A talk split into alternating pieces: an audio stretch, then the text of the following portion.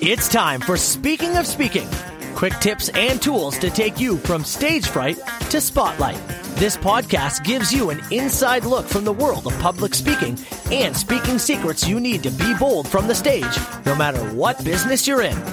The host of Speaking of Speaking, Carl Richards. Thank you, Matt. Yes, another edition of the Speaking of Speaking podcast. My guest today is Marlene Cameron. We're going to have a great discussion about imposter syndrome, the dangers of feeling like a fake. Marlene is a transformative business and life coach who works with accomplished professional women who can suffer from stress, self doubt, and sometimes feel like imposters.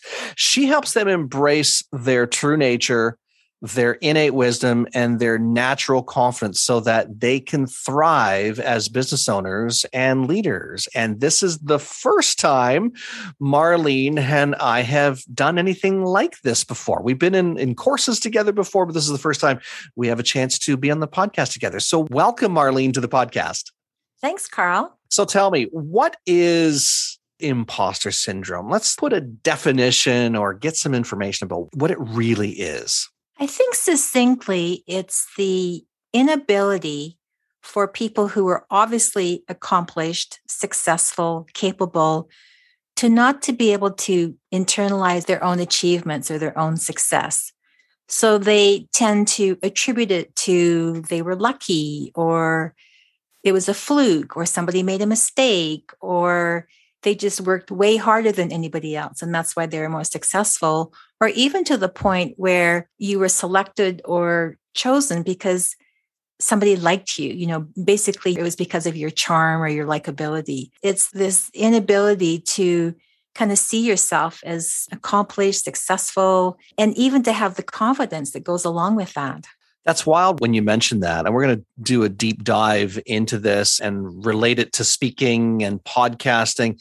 Is this commonplace for people to at some point feel this way? How mainstream is it? Yeah, they did some early studies and what they found was that imposter syndrome can raise its head, if you will, when people make significant transitions. So maybe you're leaving, you know, your educational program and going into the business world for the first time. Maybe you're changing careers or changing industries, or you're moving up the corporate ladder and moving into a level that you don't have a lot of expertise or comfort in. So people will often experience kind of that temporary feeling, and up to 70% of people. But after a while, people settle down, they kind of fake it till they make it. But for some people, they never get past that. They can be in that role or that industry for many, many years and be seen as an expert, but they don't see themselves as an expert. And it's really, it's really, it's really hard place to be. Yeah, it sounds like it. And it sounds like it also goes beyond the the typical I'm not good enough, I'm not smart enough. It, it goes beyond that because once most people because apparently, as you said, 70% of people experience this at some point.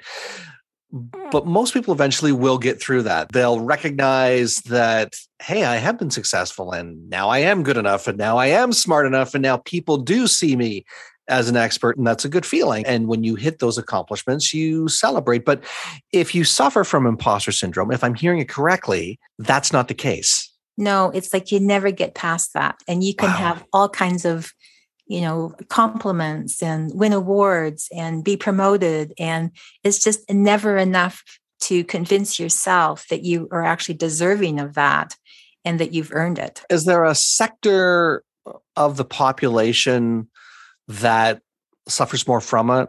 Like for example would you know, business professionals that have done well high level managers ceos would they suffer more from it?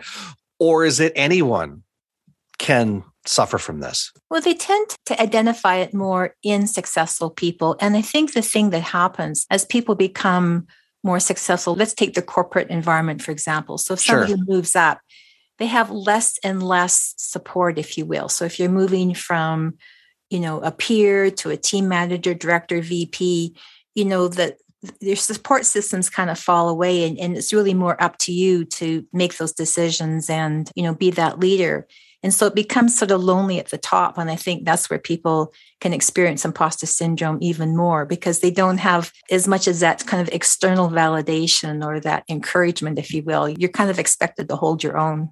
So, what are some of the challenges? What are some of the risks that are associated with imposter syndrome then? Well, the first thing I think, you know, and especially when, you know, whether you're a corporate leader or if you're self employed as a coach or a speaker or even, you know, podcasting, is that when we're not able to internalize or own our achievements and don't benefit from the confidence that comes along with that, when we talk about our achievements or other people talk about our achievements, it feels like it's kind of a bit of a lie and you know i call it kind of talking through your hat you know i'm saying this or they're saying this about me but it's really it's not true so it sets somebody up to not have that presence and that grounding to really do their best i want to make a statement here and then bring this back to imposter syndrome because it's a statement that you and I both heard from a coach that we've worked with. And it's the adage of it doesn't have to be 100% accurate, but it has to be true.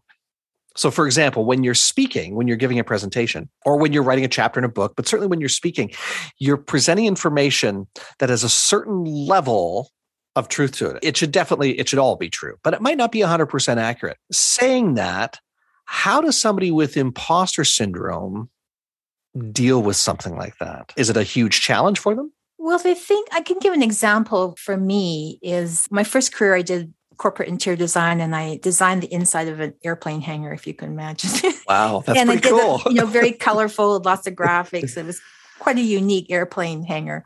And I remember a colleague, an interior des- designer, said had gone out to see it, and he goes, "Oh, that was really interesting, Marlene." And because of my insecurity, I interpreted what that person saying is like, "Oh, they really thought it sucked, and they're just being nice," you know. Like, so it kind of sets us up to interpret, you know, compliments or awards or rewards as like, I don't really deserve this. And, you know, they're just kind of pulling the wool over my eyes. So, yeah. It has to be challenging then for speakers Oh, or gosh. podcasters because firstly if you're a speaker if you're getting on stage there's a reason you're there. You're there because you're the authority in that field. You've been asked to speak in some cases. And certainly if you're a podcaster you bring a level of professionalism expertise credibility to that show. It's got to be a huge challenge though to do that without just feeling really uncomfortable. You know, a great metaphor for that situation is, you know, speaker connecting or a podcast host connecting with their audience. Is if you're concerned about what other people think of you, they're going to find out I'm a fake. They're going to find out, you know, I'm given the wrong impression about my capabilities. It's almost like if you banged your head on the cupboard and you got a black eye and you try to put makeup on to cover the black eye, and then you go out in public and all you're thinking about is wondering if people can see your black eye. So you're not really connecting with those people right? You've kind of got you know this self-conscious thing going on that kind of makes you unavailable to you know your audience or unavailable to you know whoever you're conversing with. So that's a big issue with imposter syndrome is this self-consciousness that keeps you somewhat disconnected from others And when you put up that barrier, like you said, especially in front of an audience, it's hard to win them into your camp. It's hard for them to say, okay, I'm going to buy your book. I'm going to sign up for your workshop. I'm going to click the link and, you know, do whatever the next step is because you've put up that barrier, exactly basically. yeah How does one with imposter syndrome then move beyond it or navigate through it? Is it something that's always there and they learn how to rechannel their thinking? How does that work? Well, Carl, it really is about rechanneling our thinking, but not in the way you'd think. I suffered with imposter syndrome myself for decades, you know, really throughout my three professional careers. And I worked with lots of different coaches and counselors and using different techniques and processes. And I came across, I'll call it an understanding about how our mind really works. It's called the three principles. It was discovered by a Canadian man, actually. And one of the things that was such a revelation for me was this idea that what we experience in life is actually comes through our own thinking. It doesn't come from the outside world, right? Because you and I can be in the same circumstance and have a very different experience of it because of, you know, my interpretation, the meaning I give it, what have you. And because we feel our thinking in the moment, if I'm thinking to myself, I suck, you know, and I have almost like a full body experience of that thought, that really feels true. That feels real. And so, what this understanding taught me is a lot of what I think, A, is not real, it's not true. And then when I catch myself in the act, it's like, okay, there I am going again with the self depreciating ideas about myself. And so it was not so much I had to learn how to f- fix my thinking, I had to learn how my thinking works. And because we can't control our thoughts and we can only understand when we're in this self depreciating thinking because we start to feel anxious, we start to feel self conscious, we start to, you know, doubt ourselves and realizing like, oh, that's just my thinking, right? You know, like, I know it sounds paradoxical, but that's how I really, you know, which helped me kind of turned around my own imposter feelings. It's almost like saying it's all in your head, or the furthest distance traveled is the one from your left ear to your right. when you're so convinced that you know you're not good enough you'll never be good enough i mean people are looking at you or it's they're disingenuinely giving me comments or whatever.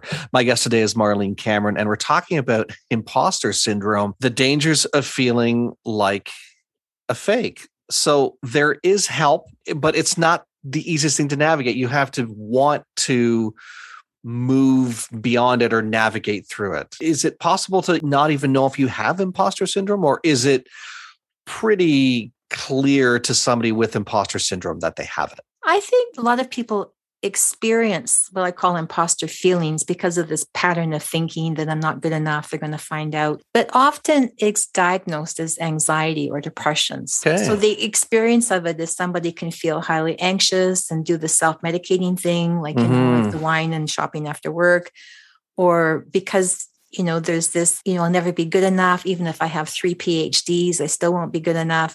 And that's sort of, you know, that'll lower your emotional state for sure. So often yeah. it's diagnosed as something else. And I've spoken to people that you know, have expressed a lot of anxiety. And I ended up giving them the quiz that the two psychologists who identified the condition, I started giving my clients the quiz because it's like, what's going on with this person? They're obviously capable and talented. And it's like they can't see it or own it in themselves. So sometimes when we're presented with the evidence, like, oh, that's what's going on for me. I've had people like burst into tears, like, I had no idea that was what was really going on. I just kept denying myself and dismissing myself and depreciating myself. And because we do these things often at a very unconscious level, I know for me, my own experience is like, what is the matter with me? Like part of me can see I'm capable, but another part of me denies it. Wow, Marlene, this is phenomenal. Uh, firstly, I would never have known from having this discussion with you that you've been through this yourself. I would never have known. I would have thought that, oh, you've taken some time and learned how to help others with it because of whatever experience you've had. I would never have known. Thank you for being vulnerable and sharing and also helping others navigate through it as well. Have you noticed in the people that you've helped along the way that there's an increase in it with, say, a younger generation than, say, baby boomers or Gen Xers? Is there a specific age group that you're finding with the work that you're doing that is more affected by it? Or does that even come into play? I don't know if I could say that it affects one, you know, generation more than in others. I think it's more a product of what we call in the coaching counseling field, we call it our conditioning. So the way we're kind of thought to think about ourselves. So for yeah. example, I grew up in a family where there was high expectations of achievement, you know, academically, music, athletics, didn't matter, just high achievement. Right. So we start to kind of look you know, to see if I'm doing okay. Am I good enough? Do I measure up? And so we can fall into those patterns of thinking. So it's not really so much goes from generation. It's sort of like the kind of your, the culture of your home, you know, in terms of personal success. But I've also spoken with people. I used to present at international conferences on imposter syndrome, and I had people come up to me and said, you know, my experience was the opposite. You know, there was no expectations for me to be accomplished and successful. And I sort of felt like a bit of an imposter because I knew that's what I wanted and I knew I had the capabilities. but when they're not supported by their own families they feel that's where the you know feeling like a fake it's like if i move out into this world of feeling confident and successful and achieved i won't fit with my family culture of you know don't have high expectations so whether the bar has been set or whether it hasn't been you can still feel like a fake and suffer from imposter syndrome. Then is what you're saying. There's no it all depends on the situation. Yeah and and the person and, i guess. It all depends yeah, the on the person, person. yeah. Yeah. Because you can have three children in a family and only one of them you know, yeah. you know adopts that perception. Yeah anyone that is suffering from imposter syndrome what's the thing that they can do that will help themselves i guess how can they help themselves go beyond that you know carl what I think is probably the most helpful thing is for people to start to talk about it. You know, it was when I had this experience where I kind of heard this little voice in my head that's like, uh, what would be the point? You have nothing to offer type of thing, which really felt shaken. It was actually a friend of mine who said, Marlene, maybe you should go and get some help. You know, it's like it's like if we're willing to kind of let somebody else know what's going on mm. for us, you know, we call it being vulnerable or truthful. That's often the starting point. Like just quit beating yourself up. Other people feel the way you do and just see where that takes you. Maybe a mentor or friend could be helpful. Maybe you go find a great coach, but just open the door a little bit. Because the thing about imposter syndrome, it's like this we kind of live in this world of pretense. So I have to project myself as confident, successful, and accomplished. And I don't want to show that part of myself that feels so insecure. Wow, Marlene, this has been an amazing discussion. Marlene Cameron, my guest today, talking on imposter syndrome, the dangers of feeling like a fake. And you have something, Marlene, that you wanted to pass along to our listeners today. What would that be? I wrote a, a short um, little ebook that you can download, and it's called The Seven Secrets to Unshakable Calm, Clarity, and Confidence. And this is information that we'll put in the show notes as well as how to get a hold of Marlene, her email address, and her website, which is simply marlenecameron.com.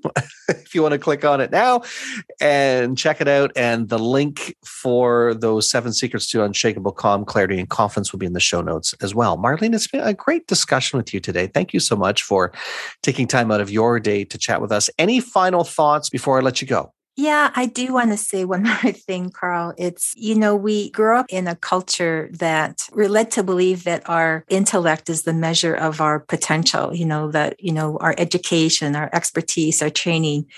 But we have much deeper wisdom and insight and intuition that can augment our intellect. And when we start to understand that and look to that, that's where that oh it's not all up to me. It's like oh i'm supported here. Oh you know i'll know the answer when i need to know it. And i just find that very comforting.